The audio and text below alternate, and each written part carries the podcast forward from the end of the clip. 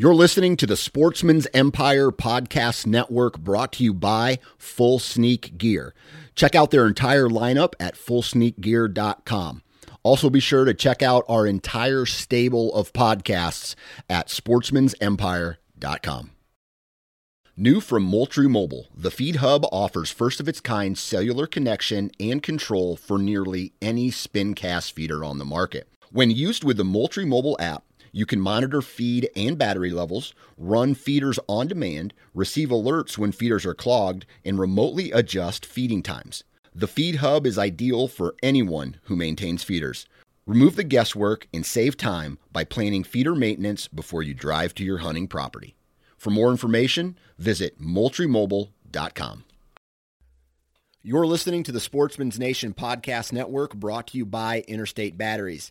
Interstate Batteries is a proud supporter of the Sportsman's Nation, and these guys have been around a very long time.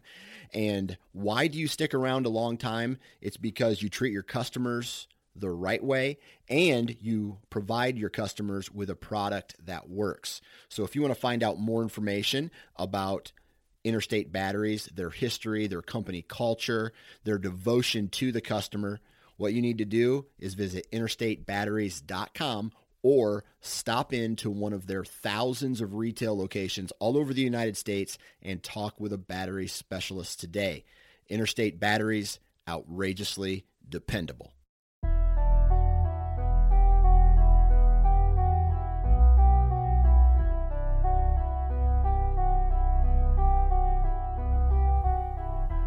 Ladies and gentlemen, welcome to the Friday edition of the Nine Finger Chronicles podcast. I'm your host, Dan Johnson, and the Nine Finger Chronicles is brought to you by Vortex Optics. Now, I don't know about you, but there are days where if you ask me what day it is, I probably wouldn't know.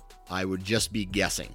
And uh, I know that there's probably some of you who feel like that, and and uh, so I'm trying to go and enjoy my weekend. Right, uh, I'm I'm cutting out of the office a little bit earlier than normal, which is when I say office, it's my house. We're leaving early on Friday and we're heading up to get away from our house for a little bit. We've rented a cabin up in northeast Iowa. We're going to go fishing with my father in law. He's already sent a text saying he knows where some good fish are, are at. We're going to go to a farm pond. We're going to do some hiking. We're going to spend some time outside isolated and hopefully away from the TV, away from our phones, away from any of this craziness that is happening and just focus on family and focus on ripping some lips so that's what I got coming up this weekend. Hopefully, you guys get outside and do something exciting as well.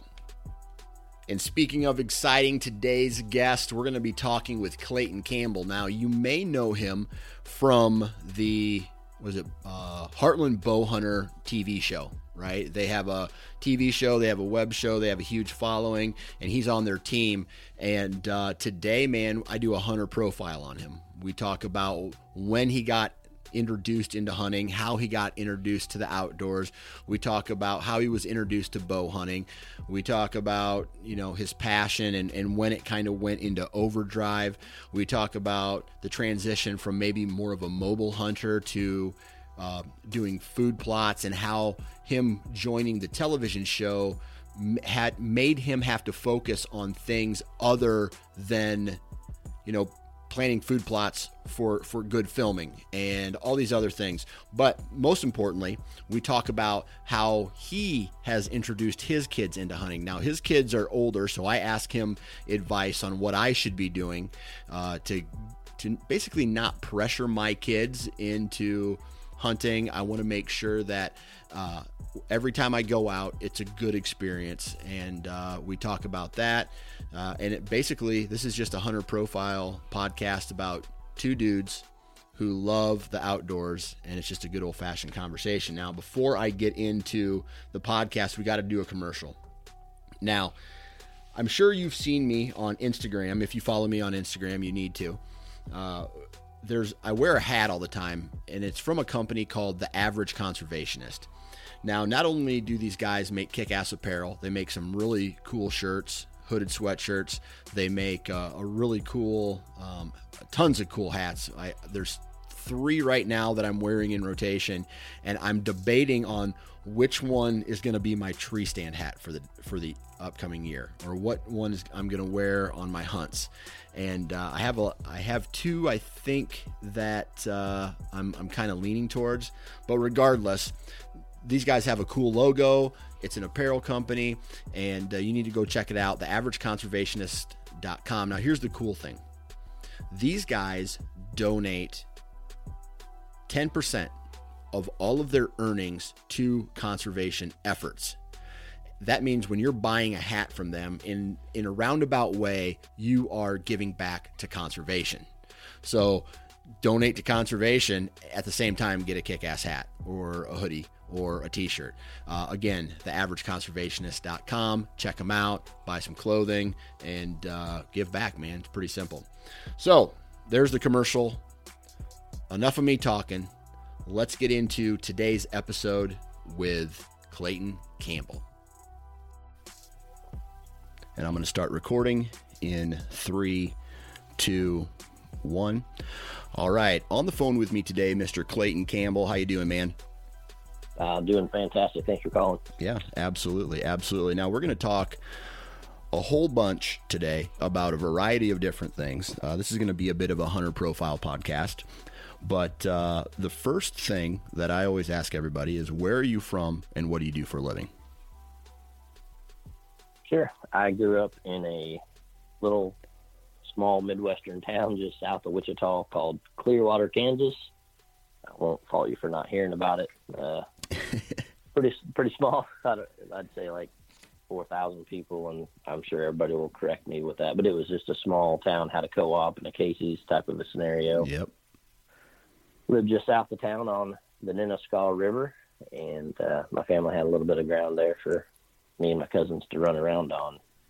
That's kind of where my roots started, and at the present time, and hopefully will retire. I'm a land agent with Midwest Land Group, so I've kind of combined passions, so to speak, and uh, doesn't feel like I've been working much lately with uh, the opportunities I get to spend out in the outdoors. Right, right. Let me ask you, as a as a land agent, how has the buying and selling of land been right now through this whole Corona thing? You know, I think the housing market is is a little bit different than the land scenario. We've I've actually seen an uptick in activity. That could be because some people are home more, you know, over the last couple of months. But you know, there, as far as Midwest Land Group and the agents that I've been dealing with personally, my partners through the brokerage, man, we have been super busy. Not necessarily closing the stuff that we put under contract several months ago, but putting things under contract. I, I've honestly, I've been busier in the first, and about the last two months than I have been in than what I can remember. Yeah, yeah. So, so it's been good. I mean, it's been it's been real. It's been great. How are you know? I'm from Iowa, and land prices. You know, I, am not a I'm not a real estate guy. I'm not a land guy, but over time, you know, uh, land prices kind of go up and then they maybe go down just a little bit and then they go up again. Um, where are Kansas land prices these days? I think we're still, uh, like you said, we're you know there's this trend right of kind of up down up down, but the trend is up. Um, I think I saw the last Missouri land survey, and I think we're like on a seven percent increase. I don't think that's really any much different than Kansas, but you know, you ride the wave. I don't know if they'll continue to rise or not, but we're yeah. on a, a, steady incline up. You know, it's just a great investment and a, honestly a, a, usable investment that people are trying to really get a hold of. You know, they can put some money in land and get some equity and and utilize it and hunt and fish and do everything else at the same time. So it's a unique opportunity to get uh, diversified, so to speak. Yeah, definitely a, a dream of mine is to someday own a, a chunk of land big enough. Like, here's my dream. I'm going to lay it out for you. Here's my dream. I want to be able to have a pond that has bluegill, crappie, bass in it. I want to have enough acreage to um, put a couple tree stands in there and chase deer, you know, especially for my kids, deer and turkey, and then uh, maybe some CRP for you know some pheasants or something like that. Not not a lot, but uh, that's a dream. It's always been a dream of mine to own land and uh, get uh, get what I want out of it, right? And then at the same time, maybe if it's uh, if I have enough, uh, maybe have a small operation where not necessarily where I'm making a huge profit off livestock, but enough to raise for my own, you know, and maybe you know feed my family with it. So that's that's a dream of mine, and I I think uh, when when you actually when you are uh, dealing with a, a client, um, what are they looking for as far as you know, when obviously you probably run into a, a variety of different people. Some are agriculture, some are recreational. Where's that split at? You know, I just like to ask a bunch of questions, and for the record, I took a bunch of notes, and I'm going to put you in my database, Dan. you're you're now a potential buyer. Well, um, I tell you what, man. Hey, if uh, if Kansas land prices are uh, lower than Iowa's, which I'm, I are they? Do you happen to know? Oh yeah. Yeah. for sure. Yeah, yeah, especially on the tillable side. Yep. Yeah. So, uh, so yeah. Hey, maybe I'll be a landowner in Kansas. I just full disclosure, you're going to be in my database. That's all right. That's all right. uh, you know, so I I love to ask a bunch of questions to really get to the root of how I can best um, help and serve my clients. Yeah. So just through a bunch of series of questions and trying to understand their end goal, you know, we can try to determine what type of farm, whether it's multi-use or just straight ag or potential home build side or you name it. Just like with what you mentioned, everybody wants either pond or live water, you know, enough acreage to maybe hunt some deer. Uh, the pheasants, I, you know, that's really how I got my passion into the outdoors is chasing pheasants uh, with my dad. I don't know if he had enough money to really buy a bird dog, so I was kind of that for him. You know, I was I've been busting, there. Busting. I've been there. yeah, so, um, but the same thing, people, you know, they kind of want to be, I, I don't want to say self-sustainable, but you know, they want to be able to, to, to have an opportunity to utilize the benefits of what the land has to offer. And so Right. whether you, you have a couple cows or ch- chicken coop or you name it, um, you know, that's my dream too, is to, you know, have a, a farm that is multi-purpose and uh, not only that, but man, just sharing those things with your kids as they grow up. Those are experiences that they won't get inside um, anywhere else in the city. So you get them outside and let them problem solve and do those things. And I just think it produces a better kid when you get them outside. Absolutely, I couldn't agree more. And I want to kind of transition now into something that you you uh, that you said about you know pheasants and how you kind of cut your teeth uh, on pheasants. I want to ask you this question: What is your earliest childhood memory of the outdoors? That's a very good question. I would have to say sitting on the bank of the famed Croker's Pond with my dad and Jigs and Lorraine. Like there was this one spot around this. At the time, it felt like a lake. now it's, it's very it's much smaller because I'm a little bit bigger. But I would sit there and watch bobbers go under uh, with crappie as they get got pulled out of the water. That that's probably my first childhood memory about the outdoors. Right. So did you? And I, and I, and I and I it was just I was living the best years of my life doing that. Yeah. It's almost like that. Uh, there's like a country western song where the guy is like, "This could be the best day of my life," and he's talking about going fishing with his dad. Right. Right. So, um, and by the way, I'm a horrible singer, so I apologize there, but um, Nailed it. nailed, it. Watch out, George Strait. Anyway, um, so did you come from an outdoor family? I mean, were your were your parents or your uncles uh, all outdoorsmen and women?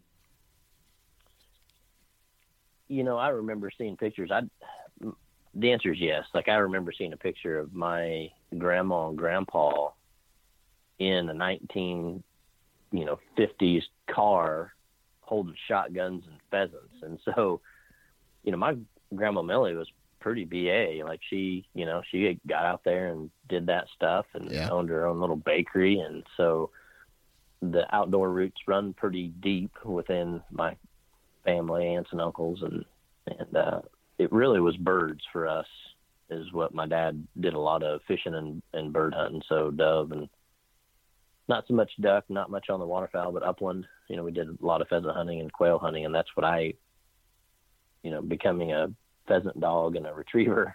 Uh, the first several years of my life before they let me carry a 410 with no shells, that was that was kind of how I got started. Yeah, and I'll tell you what, man, that is my that is one of my first hunting experiences outside of you know for, as far as the outdoors are concerned outside of fishing my uncle picks me up one day and he says, "All right, you want to come pheasant hunting with me?" And uh, I was like, uh, "Yeah, let's do this." And I don't know how old I was, probably 11, 10, 10 years old, something like that. And he gave me a, he gave me a, a 12 gauge, and I could I just remember it being so heavy that I don't know how I was going to do it. And he had this this lab Weimaraner mix, and his name was Cujo and this dog was just really good and and he wouldn't point he would just go get the the pheasants and bring them back to you without jumping them up most of the time so uh, i can i can just remember he popped a pheasant up and i shot him and it kicked and I thought I was the greatest hunter alive. I didn't want to go hunting anymore. All I wanted to do is go brag to my grandma and brag to my mom. And that right there is one of the first hunting memories that I have. I still have the picture uh, in my office here somewhere, and uh, I don't know, man. Uh, pheasant hunting, pheasant hunting is something that I wish I could do more of, but in Iowa, the the the pheasant populations are down a little bit. How, what are the pheasant populations like out in Kansas these days? Yeah, first off, man, that's a cool story. Yeah. I love hearing that. Like I, I, I can see myself in that position, and I, you know, put my son in that position here a couple of years ago, mm-hmm. where there's just nothing better than having cousins and uncles and dads and you know everybody tromping through grass and eating salami and crackers at the end of the run. You know, right, it's right. just I, I love I love that's awesome. Um, yeah. But yeah, pheasants are down. They're not. It's not fantastic mm-hmm. where where we've been hunting. It we always my daddy's the all time guide when we go back. He usually scouts places and he raises uh, Vizslas and the short hairs and uh, Miss Sally is number one on the list right now for the the gun the gun dog, but it's it's been a little rough. I mean, we always do Thanksgiving and Christmas uh, family hunts, but it's been we always have a good time. Yeah. Sometimes there's just not not as many long tails on the tailgate. Yeah, I hear you. All right, so I'm I'm personally a whitetail nut. You know, I'm I'm that crazy guy who thinks about it every day. When did you start deer hunting? A little bit later than what most people might do. For whatever reason, I remember my uncle Bob. So we lived right on the river. You know, I could see trees from in a wheat field from essentially my bedroom window and just never had a you know just never had an influence to you know to have that spark. And uh, i remember my uncle bob shooting deer and seeing it as he you know pulled it out of the bottoms. And it he's the one that got me started. I remember the old Bear green razor head broadheads that you know i went down into his basement and would just tinker with them. And it honestly, it might have been just because he was giving me some attention on something that I, I wanted to understand more about. But I yeah. just remember just getting immersed um, in that and that switch flip. I didn't have a lot of money, but I remember asking my parents to get me a white uh, a, bow, a bow for Christmas. I remember it was a bear whitetail too that they got somewhere. I have no idea. And man, I just started throwing curveballs with arrows because that was what it felt like. And uh, at you know at a hay bale near the red barn and yep. walking around with like your dog. I had an Alaskan Malamute. She came with me, and you know we'd sneak through hedgerows and stuff. Where I kind of where I grew up, there's a mix of pasture, timber, rough pastures, and I remember seeing my first deer fight you know, climbing up in hedge trees, trying to get something done. It took several years to even get a shot at that one. That was so. It was uh, at the end of my high school career is kind of when I started. Okay. To to have that passion. So in your um, in your mid teens is when you started is when you're you kind of got interested in bow hunting, and then it took you a while. I mean, you started off bow hunting, right? It sounds like you didn't you didn't start off with a gun. No, uh, yeah, no gun hunting. It was just a bow. Um, it was kind of funny. My during sometimes during the pheasant season, my I remember my dad and my uncles sometimes they would buy deer tags to some of the pheasant ground that we were hunting. You know, it, it was like they would always put a slug like in the you know in the number five hole just in case yeah. you know they had a deer run by. But that was just you know for fun, I think. But yeah, yeah it was just straight bow right out of the gate. Right. And um, started from there, man. It was long, hard road because I didn't have anybody to, didn't have any tree stand money. Didn't, you know, I just was kind of like a little Indian kid, you know, trying to go out and bring meat back for the right. family. Right. That's uh, funny you say that because I can remember when my mom got me my first bow, and we got a bale of hay from my grandpa's grandpa's yard, and or from my grandpa's farm, and I we all my arrows were different uh, all the heads were different, you know. So what I know today is like you need to have consistently, you know, your arrows need to be weighing consistent, so you're shooting accurate. And I hit like, you know, ten arrows or five arrows, not even close to one another on this bale of hay, and I was like, man, I am ready. I am ready to hunt. Just looking back at it, it, yeah, yep, I hit it. Oh, deer are gonna die, right? And uh, yeah. uh, I can. I, I look back at that now. I'm like, ooh, I probably I probably should have stayed out of a timber, you know, a little bit longer and practiced my archery. But you know, just like you, it's it's that learning curve that actually teaches us. It's not somebody else; it's our experiences that have a lot of weight in in um, what direction we go. How long? How long did it take you? You know, to to understand what deer were doing, understand you know how they reacted to your pressure, understand um, you know like body language and all these things? Man, I would say quite a while. I didn't understand how keen deer were back then, uh, and just like you, man, I get it's almost like I'm in my front yard right now with those 2117 game getters, you know, with the five inch fletchings. Yep. And those Bear razor heads. I can like almost see it, you know, in my hand. So it it taking me back. Good good put the way back hat on for that. But um it took me a while. Like I and the one thing I always try to tell people that are getting started, everybody tries to jump ahead in well, did you get a deer? Right. I, I think it was if I can remember probably one, two like maybe three seasons before I harvested a deer, it felt like.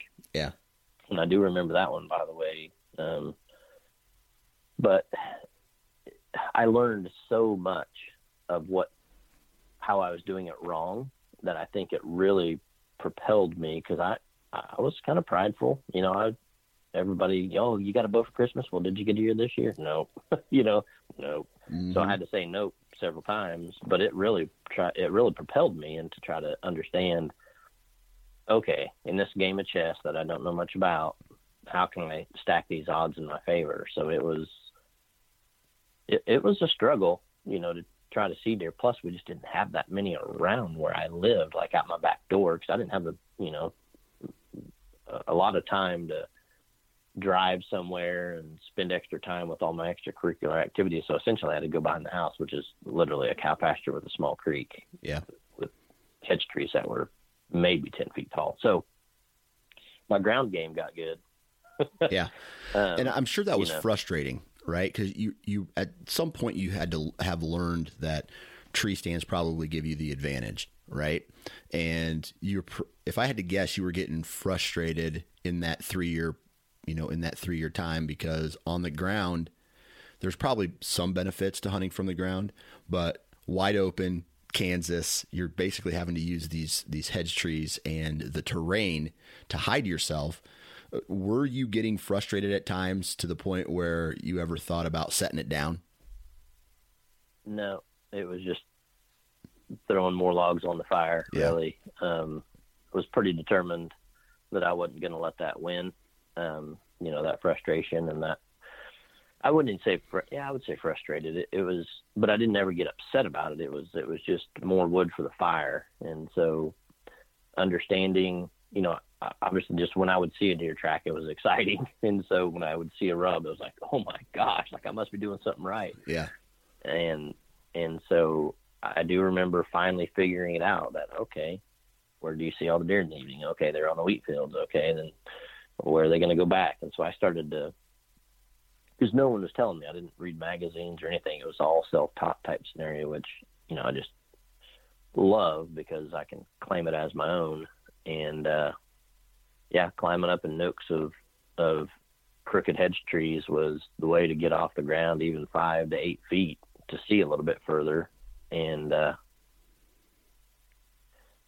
from there, once I got into college, it was I think it was my freshman or sophomore year in college when I finally got you know, use some of that Pell Grant money that I probably should have been buying books with. And uh, I love it. A tree stand at Walmart. I love it. bought a, bought a pallet, pallet worth, you know, maybe bartered a pallet of wood off somebody and built several tree houses and tree stands. And so that's funny. You know, that's when I, that's when it felt like I started to get into the game. So did did your hunting passion or hunting uh, times, you know, time spent hunting overall slow down when you got into college?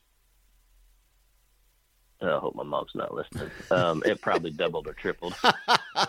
hey, hey, that's a good thing. You know, I tell you what, my mom would have probably uh, would have appreciated if I would have done more hunting and fishing and less of what I actually did. And uh, but you know, for for me, it was hunting took a backseat at that point. I was into the social thing, you know, the bars, the girls, the you know tailgating, the you know, you know I played rugby and whatnot. But uh, so when you got to college, it just it just was like overdrive from there.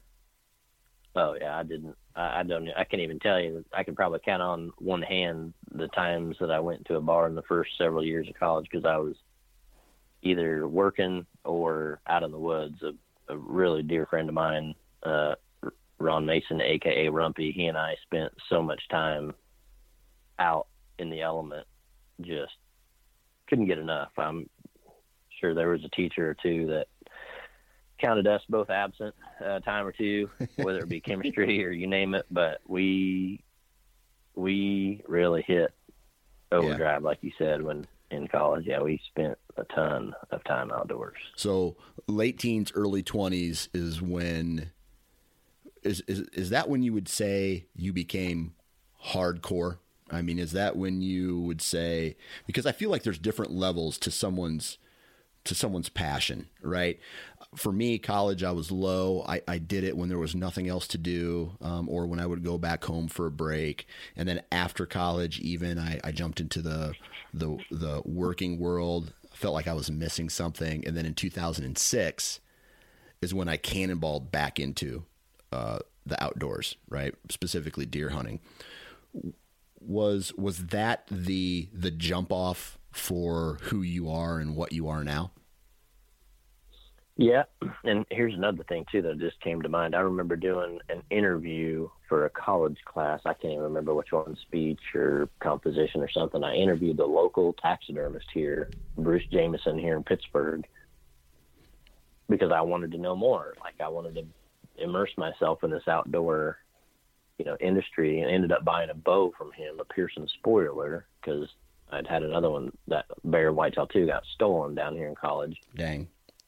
And that that also kind of that was another step up in my game. I didn't have a ton of money. Again, I probably used book money for that bow too, but the key point was I didn't have a ton of money, but I had a ton of time to give to the sport. So I would say if you know, time, treasure, talent. I, I gave all my time, probably more than the fair share to the hunting thing, just because I enjoyed it, and it was really kind of a camaraderie thing. Like Rumpy and I would, you know, trap and chase geese and snow geese and ducks and I mean, whatever was in season, we were at it.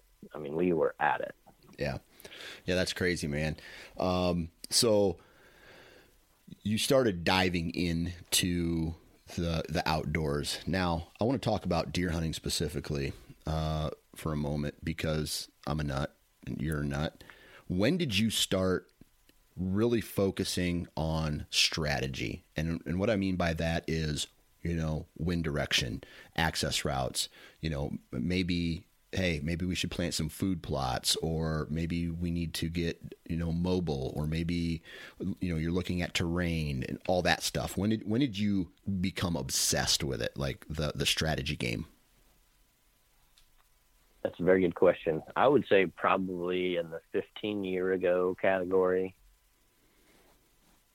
And a really good friend of mine, uh, Kirk Holt, they kind of took me underneath their wing too. Um, I met him the first day of microbiology lab class. He was the only kid wearing camo. So beeline, beeline to that table. Did we just and, become uh, best friends? in a heartbeat. I mean, I fell in love uh, right there with the camo. And so he, he and his family had been doing a strategy, and not so much maybe on the food plots, but studying. You know, over time, his dad and his uncle Bruce, his dad Larry and Uncle Bruce, they they were nuts, and so I kind of immersed myself with Kirk too. So we would hunt together every year, and I would learn from him. And they are kind of hard nosed, old school, big timber, you know, saddles and all these things. So any anybody that had a passion, I was listening and asking questions of because I'm not going to sit here and tell you I learned it all myself, but I'd ask a lot of questions. Yeah. Um. So I'd say about 15 years ago, really started to try to understand travel patterns, bedding area. I didn't have a lot of ground to hunt, so it was a lot of public. Um, I did have some private land to hunt with my buddy Rumpy, yeah. and uh, you know when you lose, you try to figure out how to win, yeah. and when that happens, you, you know you you you figure out access routes. Now I'm probably overly cautious on things. I think my nickname is Cautious Clayton because I'm you know I don't I don't you know Skyler calls me Cautious Clayton a lot of times. Well, it'll never fail. We'll be sitting in a tree nine times out of ten, and he'll say, "Maybe we should be in that tree.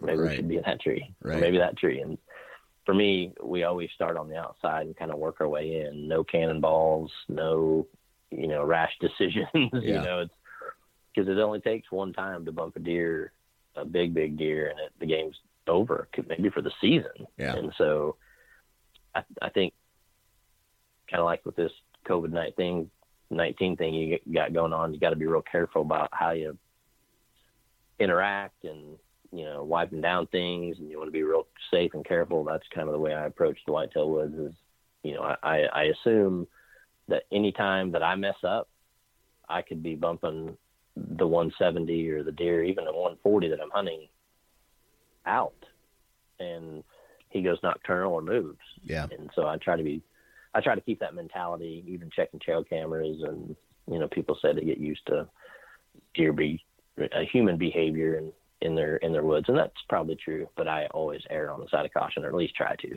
Yeah, yeah, I, I find myself doing that a lot, especially at my my age. I turned forty this November. So, qu- quick question: How old are you? Welcome to the club. Oh, buddy, I'm not there yet, but I'll I'll uh, I'll accept your entry yeah, I'll say I'm halftime. I'm probably uh, halftime of my life. So if I make it, uh, we'll just say if I make it to 90, I'm almost to halftime. Okay, I gotcha. So I, I have a problem with that too, where I I just overanalyze everything to the point of probably doing myself a disservice as opposed to just going with my gut feeling saying all right dude you know that you need to be on on this ridge on this side of the ridge half you know one third of the way down the wind's doing this thermal's doing this blah blah blah blah blah. But what i'll do is hey there's also another ridge over here where i could be or there's a you know this this wind could be awesome over here, or this or this and this, and then I just overanalyze everything to the point of I start questioning myself, and I should just be making a decision and getting in the tree. Yeah, I've I've probably been there too. The good and bad thing about that is, is when you let's call it, um, and man, another good friend Justin Dill, we call it the whitetail calculator, right? You put in all of your variables, all of your numbers, and absolutely the equals. And if there's a if there's what feels like a successful um, outcome to that, you trust it. You know, you yeah. you you trust the spot, you trust you, all of your homework, all of your decision making, all of the prep, and that'll help you sit in the tree longer.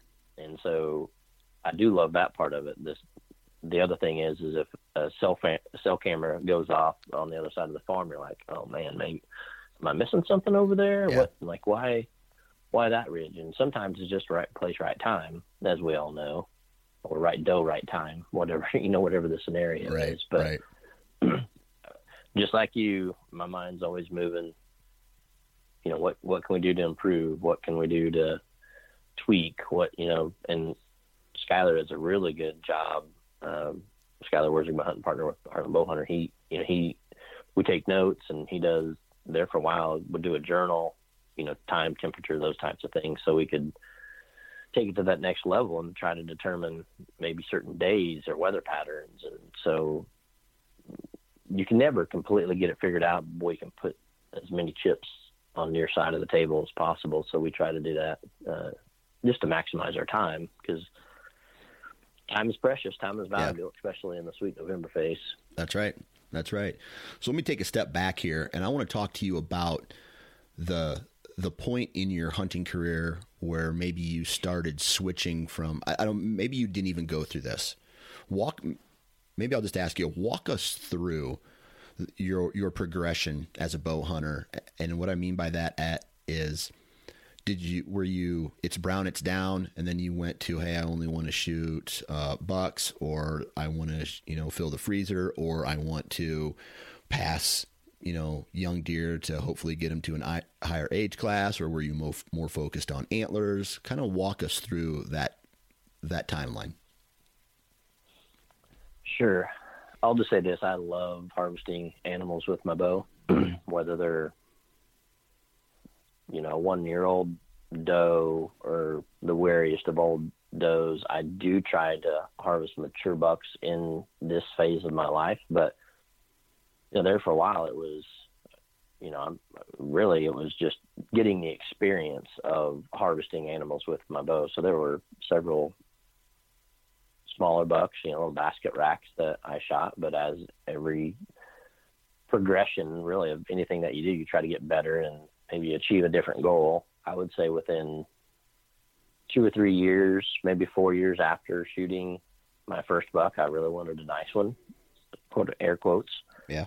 over 100, 100, over 100 inches or so. And so I think as, as I fooled more deer or put myself in positions to, to see more deer close, it, you know, the, the stakes went up in the game. So I thought, okay, if I can, if I've done this right, then maybe if I wait longer, a bigger deer will come by and I'll, you know, hit a different echelon in, you know, my success, so to speak. And I, again, I say that lightly and loosely, but it really wasn't always about the biggest of the antlers. It was really just trying to achieve a goal. Um, I never really shot many big deer back then, but boy, I saw some, you know, and that would drive the passion of, man, if I just wait a little bit longer. But even to this day, man, I, I love harvesting does. I love eating the meat. I love sharing that with other people. But hit, I'd say probably in the last 10 years, especially maybe with the Heartland bow hunter side, trying to harvest a mature animal, maybe even a specific animal. Yeah. Yeah. Is, is, is, has been a passion. Um, food plotting, just putting in extra work, you know, Sean and Mike all, you know, drive that passion for us guys on the team because we just try to improve habitat for the animals that we are chasing. And it, if it gives us another, a, big, a better opportunity to harvest a more and, and let's call it, you know, an older age class animal, then fantastic. We're, we're willing to put in that time investment for the return. Yeah. And it's really, and honestly, that there's a memory factor in that too that is doesn't doesn't get talked about a ton. But you know, there's I remember Skyler, one of my favorite hunts ever. I filmed him shooting a, a deer he calls brick, which had actually shrunk from the year before. But his boys were in town. His wife was in town. We got them on the track. It was the be- I mean, it was one of the best experiences that I've ever had in the woods, and it was a hundred and 18 inch deer. You know, it was the, I mean, I can't even t- explain to you how fun and memorable of a, of a hunt that was. it was, but it wasn't, it wasn't the, his biggest deer. Matter of fact, it. Yeah. Yeah, let me ask it, you. it was just an interesting scenario, but it, it was the the best deer that he could have ever shot that year. Yeah, let me ask you this: Do you remember a time or a specific uh, deer where it was it was maybe your first time passing a th- a big three year old or a, a four year old that was was really hard for you? Can, do you have a, a, a memory like that? And I'll, I'll, tell you what. I'll lead with a story. I had a I had put together a hit list uh, a couple years ago. No, this is maybe no, not a couple years ago. It's been like maybe ten years ago. I had a hit list of bucks that I really wanted to have encounters with, and I really wanted to shoot. And I had one of those deers where I, I, I don't know if you've ever had a deer where you're like, please do not show up in front of me please don't just don't stay away from me. I don't want to even be tempted with wanting to shoot you because there's a possibility that the next year you turned into a magnum, right? So I I had this deer, three year old, you know, obvious three year old. He finally comes through during the rut chasing a doe, and he's maybe like a, a one, maybe a low 150s, high 140 class, and I passed him and I was just second guessing myself, like shaking, just like, what did you do? You just passed a buck. You know, you, you haven't even shot a 150 before. What are you doing? Why did you do that? And I, I started like, I, I even had nightmares the, that night, like me passing that buck. And it was, it was really hard, but I did see that buck grow into a, a bigger, you know, a, a, 170 class the following year. I never had a personal encounter with him, but I got to see what happens when you pass uh, a, a, deer that's not quite mature yet. So, did you ever have a, a scenario like that play out? Man, I, this isn't going to be a very good story, but honestly, I cannot remember. I'm looking here at the deer that I have in my office, and each one of these I, I had history with. Yeah. And they're all I, I passed all all of the deer that I see here. I know that I had passed at least once or twice, but it was the goal. Um, usually, Skyler and I get on the same page and say, "Okay, here, here's here's the yes and here's the no type yeah. thing for some accountability." But I, honestly, I can't remember a deer that I passed that I say I should have shot, knowing that the goal was already to let him get bigger now seeing them, yes, I always love to see those big three and four year olds. You know what they're doing, what what travel corridors are they using, what are they doing, what time of day they're out. So I've seen, you know, I try to log some of that stuff, but I, honestly, it's probably a bad story telling that I've I've just not had a deer that have has walked by that I said, man, I should have shot that. There's plenty that I've wanted to see, yeah, live. Um, I, I mean, I've been pretty blessed with, you know, harvesting some pretty nice deer, and right. that has come because of patience. Yeah. So, how long ago? You said about 15 years ago is when you started getting into the strategy real hard. How long ago was it when you started really getting into the habitat side of things, like the you know whether it was hinge cutting or planting food plots or you know planting different warm season grasses or or whatever? How long ago was that? Very good question. So I'll, I'll, I'll ask this with a question: Does does that include using my own rear tine tiller or a tractor? It means if you cut down a tree, one single tree with a let's say a, a handsaw, or you know did something to improve property or plant food plots. I mean, walk us through that progression because right now you're doing a lot of a lot of work, right? What what kicked that off? What started that? Oh man, yeah. So I'm looking at a deer called Tall Boy, which I think I probably should have let him get one more year older. But I I got obsessed with this deer. He was on what's called the Six Acre Wood. It's a little bitty spot that I had permission on. So super small, had to be super careful. Only hunt it, you know, in certain even like an evening with a certain uh, wind. And so I thought, man, how can I how can I try to beat this deer? How can I improve the odds. So I took a push mower and would mow down some grass, scalp it. I remember taking a a, my uh, my own rear tine tiller out there to try to break up some ground to plant like what felt like a 10 yard by 20 yard strip of you know hot shot whatever the cheapest thing was at walmart this is probably 10 years ago Yeah.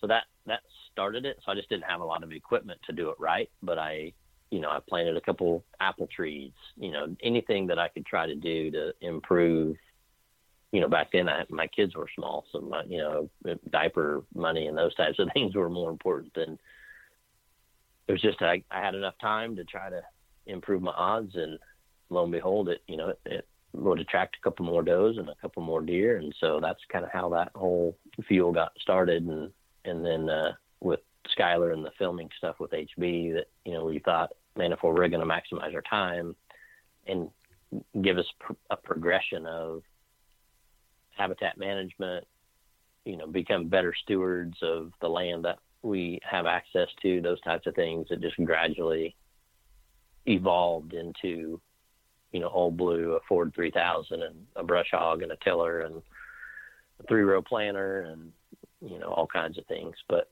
it uh it is i call it dirt therapy i mean it's just fantastic to get out and get a little bit mindless at times Yeah. i said mindless but you're thinking about you know just giving back to the land that's given me so much Yeah.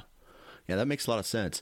So when when you started going through that phase where you started manipulating the habitat, planting food plots, did you transition from a or maybe you never were from a go and get them to a bring them, you know, bring them to us, wait, let's wait for them style of hunter? a little bit and I keep saying this stuff with Heartland Bowhunter, but we have, I mean, we can't just sit in any tree with filming Yeah. because with two people in the tree, it's harder to be mobile and hard, you know, you kind of got to have a little bit of a post, so to speak, you know, to sit and not every tree hold a camera arm and two tree stands in the positions that we try to capture our video with. So I probably over the years we I have a lot better spots to hunt to kill bigger deer, but some of those things, some of those sets, you couldn't see a deer coming, or it just didn't create the story that we wanted to make. And Yeah. so, doing food plots, making a destination, entry, exit strategies, those types of things, you know, we we just tried to go ninja level with you know our activity so we could maximize our time really i mean i hate to say it but Yeah. when you only have a couple days to make it work you try to make it the best you can for that time Right. So, would you say that when you made the commitment to filming, that almost forced your hand into changing the style of hunting that you wanted? some Yeah. yep yep Yeah. for sure yep especially with destination food plots or giving yourself an opportunity to see more deer for the longest time i just didn't realize how much of a whitetail's behavior was driven by food i just Yeah. you know I- whether i just didn't understand it or want to believe it you know i did not understand how much a deer really focuses on food i mean it is one of the key things that Yeah. that's just how they survive and Yeah. i i did i didn't shame on me for not understanding that earlier but now i understand it and so we try to give them as much as we can whether it be corn beans rye wheat clover turnips you name it we just try to give them uh, every opportunity to get in front of us that we can Yeah. Yeah. we So- try to make it easy for them I, I tell you when you made that transition, you know, to I guess having the camera guy come with you and making that commitment to filming, did you ever second guess yourself and say, "Man, I, I would rather kill a deer than I would than I would, you know, get video of him"? only a couple times after hunting for four months and not getting a target buck in front of us. But you know, I will ne- I never trade any memories Right. Hunting with the HB guys and my kids. Like that, it, there's so much reward there. So it's never been a man. I just wish it were different. Yeah. You know, that's when you harvest a doe. That's when you take a kid. You know, when you feel like you're in the grind. But I've never said, man, I just wish it were different. Yeah. there's been times where I've taken my recurve and and you know a knife that my buddy forged, you know, out to the woods with three arrows, you know, and leave all the all the gadgets and gear behind and get back to my roots. So I've had a couple resets like that, you know, just kind of a get back to the basics type thing. But all in all, I'll never trade the hours in a tree stand with a with a friend. Yeah. Are you are you still filming with those guys? As much as I can, absolutely. Okay. Yeah. so, I didn't. I don't yeah. know. I don't. I don't. Honestly, I don't consume a lot of uh, hunting content outside of the occasional YouTube video. But uh, um, let me let me ask you this then. Uh, now you've you've done it right. You've you've dedicated some time to the the camera. You've dedicated some time to the food plots to yourself. Now walk us through how you have gone about introducing your kids and the next generation into hunting and, and talk about maybe some ups and downs there because i got a i got a boy my oldest boy he's i don't you know right now he doesn't seem too interested in it but i have my oldest daughter who is way more interested like yesterday we were out fishing and i said okay it's time to go and she started crying because she wanted to fish longer uh, and then my other son my my youngest boy he's two, so he doesn't know too much right now. But my other boy's five, and he's not quite into it yet, like my daughter was into it at that time. So I, I want you to walk us through how you've gone about, you know, introducing your kids into hunting and talk about, you know, maybe some ups and downs and, you know, hey, have you ever tried to have you ever felt like you've pressured them or maybe some of the response that they've given to, to being outside? yeah, it's kind of the same. sorry about that. Excuse me. It's kind of the same scenario with my daughter and son. Um, Miss Addie, when she was probably three years old, big blonde curls, you know, just a ball of energy. I'd take her turkey hunting with her and her grandpa and me, and you know, would take several Barbies and backpacks with candy and books and those types of things. Right. But that's okay. That was the hook, and that's okay. And when she was tired of being there. We didn't hear any turkeys turkeys gobble. She got bored. I'd say, "Hey, you want to go look for frogs or turtles or mushrooms or you name it." So on the walk out, at least we would get some other interactive time in the outdoors. And over time, she really enjoyed whether it just was being outside or the attention from her dad or you name it. But she really, really enjoyed being outside and exploring. Right. And my son, not as much. Um, he's just not as a morning person. So mornings for him are meant for sleeping, not getting up. Right. You know, Addie would, you know, go to sleep in her hunting clothes type of scenario. So, you know, she'd be bouncing off the walls as soon as she got out of bed. So that was a little easier. But I truly enjoyed time out in the door, out outdoors with them, and so they they saw how much of passion that I had for the outdoors, and they would come along, and it made it fun and exciting too, and a little bit of work with Skylar when when we started filming, you know, ten years ago together. That it was a little bit of a little had had to do extra time, you know, to get ready and film some of those things. But it was again, it was uh, like a little mini hunt camp in yeah. the blind, right? So yeah. whether we were spitting sunflower seeds or giggling or laughing, you know, I never got into the hey, you need to be super quiet. You know, yeah. I would we would say those things, but it really it was just to try to give them an opportunity to see animals close. It wasn't like, oh, you're going to ruin this. You know, we've yeah. always tried to invoke um, an excitement and a, and a and a drive for them to want to do it, whether it be checking trail cameras or you know putting down mineral or whatever. Yeah. I mean, hopefully over the years, the viewers of Heartland Bowhunter have seen the lighter side of some of the fun stuff that you get to do with your kids. You know, out, outdoors. Uh, you know, throwing dirt clods at each other, you name it. Yeah.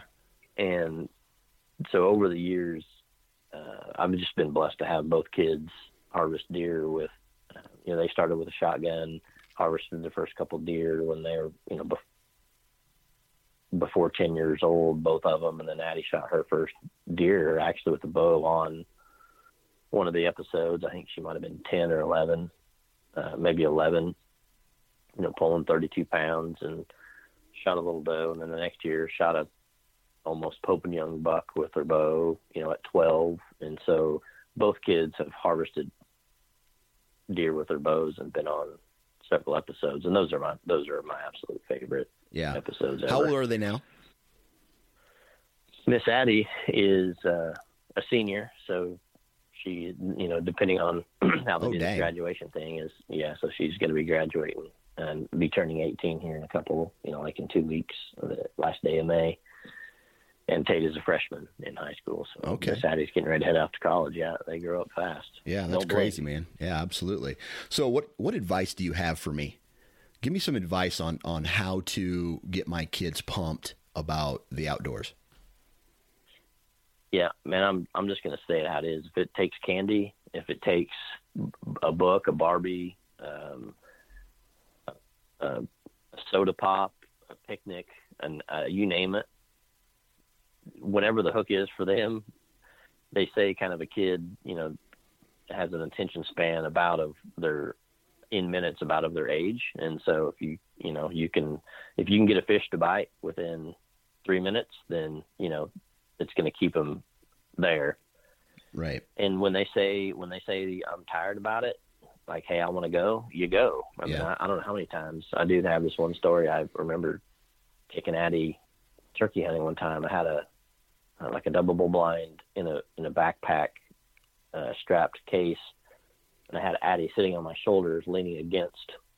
You know, essentially she was in a recliner on my shoulders with the with the blind back there, carrying all kinds of gear for half a mile in, you know, just killing myself to get to the spot. No joke, within 20 minutes, no gobbles. And she's like, Hey, I'm kind of bored and let's go. I'm like, you know, I said, Are you sure?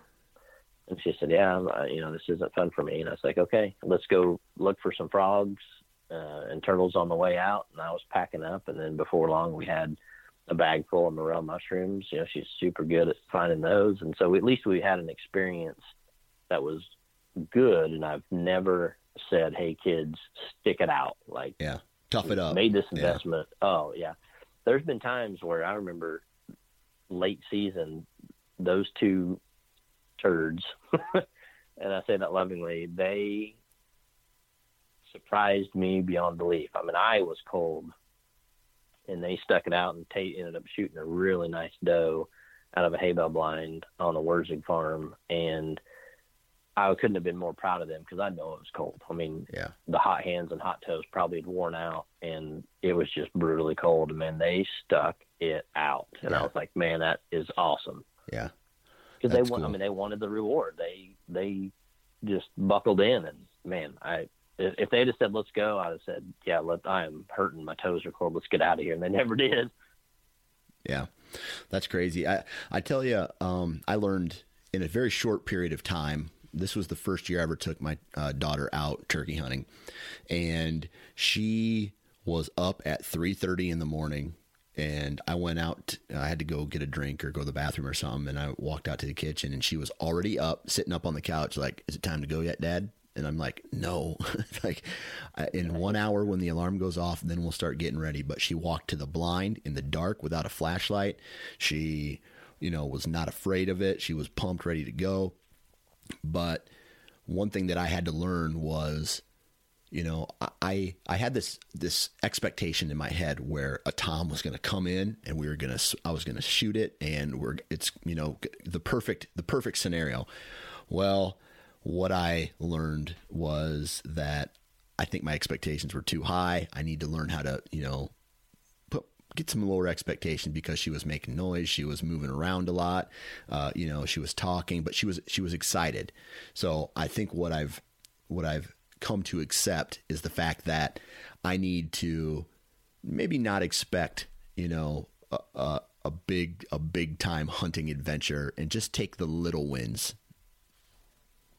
yeah you couldn't have said it better there i'd say and i was going to mention that before you uh you know let me know about that story which is awesome i love hearing when kids are excited like that to get outdoors is you really just can't have the only expectation you should have is to have fun that's it Yeah. and give them the fun factor because if you if that tangent gets into a direction where they think it's not fun, you lose. Yeah. And so any any any any fun factor is a win, whether it be giggling or laughing or you know we ours was putting face paint on each other. So Addie would paint my face and I would paint hers, and lo and behold, I'd have you know X's and O's all over my face, and you know, Yeah. but it was fun. It was a memory, and anytime I had a chance to give them an opportunity to go to say, "Hey, I'm open this weekend. Do you want to go?" I wanted their answer to be yes, and so I, I tried everything I could to make sure that it was a yes from them when I had time to take them. Yeah. So let me ask you this: Now, your your kids in the next five years are all going to be out of the house, right? And you, it's just going to be you and the wife. What do you plan to accomplish? You know, obviously, you're still going to want to hunt and fish and do the outdoor thing with your kids. But as we come to realize, kids grow up and they go and they do their own thing. What are you, what are your personal plans and goals for the next, you know, five, ten years? Well, I'm hoping that now that Addie's in college, she'll have a little extra time to hunt, Yeah. and so I'm looking forward to that. You know, her schedule might be a little more flexible, um, so I, I hope to get more time with her out in the outdoors. Same thing with Tate. I know he's super busy with theater and you know all his extracurricular activities, so it's still hopefully going to keep them engaged in the outdoors. And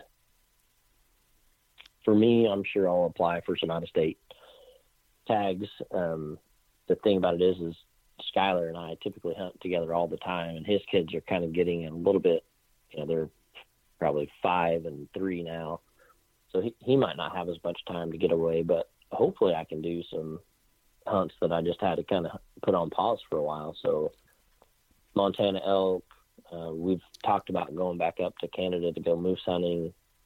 We did that hunt probably six, seven years ago, something like that. So there's there's a few. I'm not going to say bucket item list, but hopefully, with the flexibility that I have with Midwest Land Group, and as long as I'm successful doing, you know, what I'm doing, it gives me a little flexibility to maybe take a seven day trip somewhere else besides Kansas or Missouri. Yeah. Do you have a, a bucket list hunt that you've, because it sounds like you've done elk before. It sounds like you've done moose before. Is there a, is there another animal or, or another state that you really want to get to uh, in the next handful of years and, and experience another hunt? Man, other than just maybe caribou, like I've always, and it's probably just to see the migration. Like Yeah. I've always been a biology guy and love National Geographic type stuff, and so Absolutely. it's not been a, you know, I'm not going to spend extra time and effort to get there and pay out the nose to do it. It would be fun to see, even even if I just went and took pictures of that stuff, it would be awesome. But I don't necessarily have a, a bucket a bucket list hunt. I know it's kind of a boring answer, but it would be absolutely fun to go back up and harvest a moose myself. Skylar got one when we went back up there. That meat was amazing. The scenery was amazing. Friends were amazing. The experience was amazing. Getting across the border was not amazing, but you know now what not to do. And so Right. Right. I'd, I'd say another moose hunt is probably going to be in the cards. Yeah, that's definitely on my list as well. Well, Clayton, man, I, I really appreciate your time today. Thanks for uh, coming on, and thanks for BSing with me for a while. And uh, good luck the rest of the spring with, with whatever you're doing, and uh, good luck uh, this upcoming fall as well. Yeah, yeah, man. Appreciate the time. Uh, it was such a pleasure to get to talk about old memories to you. Thanks for bringing some of those back. And uh, yeah, let's keep in touch. And that brings us to the end of another Hunter Profile podcast here on the Nine Finger Chronicles. I have a feeling we're going to have Clayton on again because he has a really cool knowledge base for uh, land and strategy and um, planting food plots and all that stuff. So we may have him on before the season again just to BS with him. Other than that, man, if you're not subscribed to the Sportsman's Nation, uh, podcast or the Nine Finger Chronicles podcast, please go to iTunes, leave a five star review, get subscribed, and uh, get all these on a regular basis, man. Um, I hate to I hate to be cocky, but I really do think I'm putting out some really good content. And if you if you listen carefully, you can take away something from every single podcast, whether it's strategy, whether it's how to how to balance work and life or uh, hunting and life, whether it is um, you know one thing or the other. I really think that uh, that you can take a lot out of these podcasts. So uh, be sure to subscribe.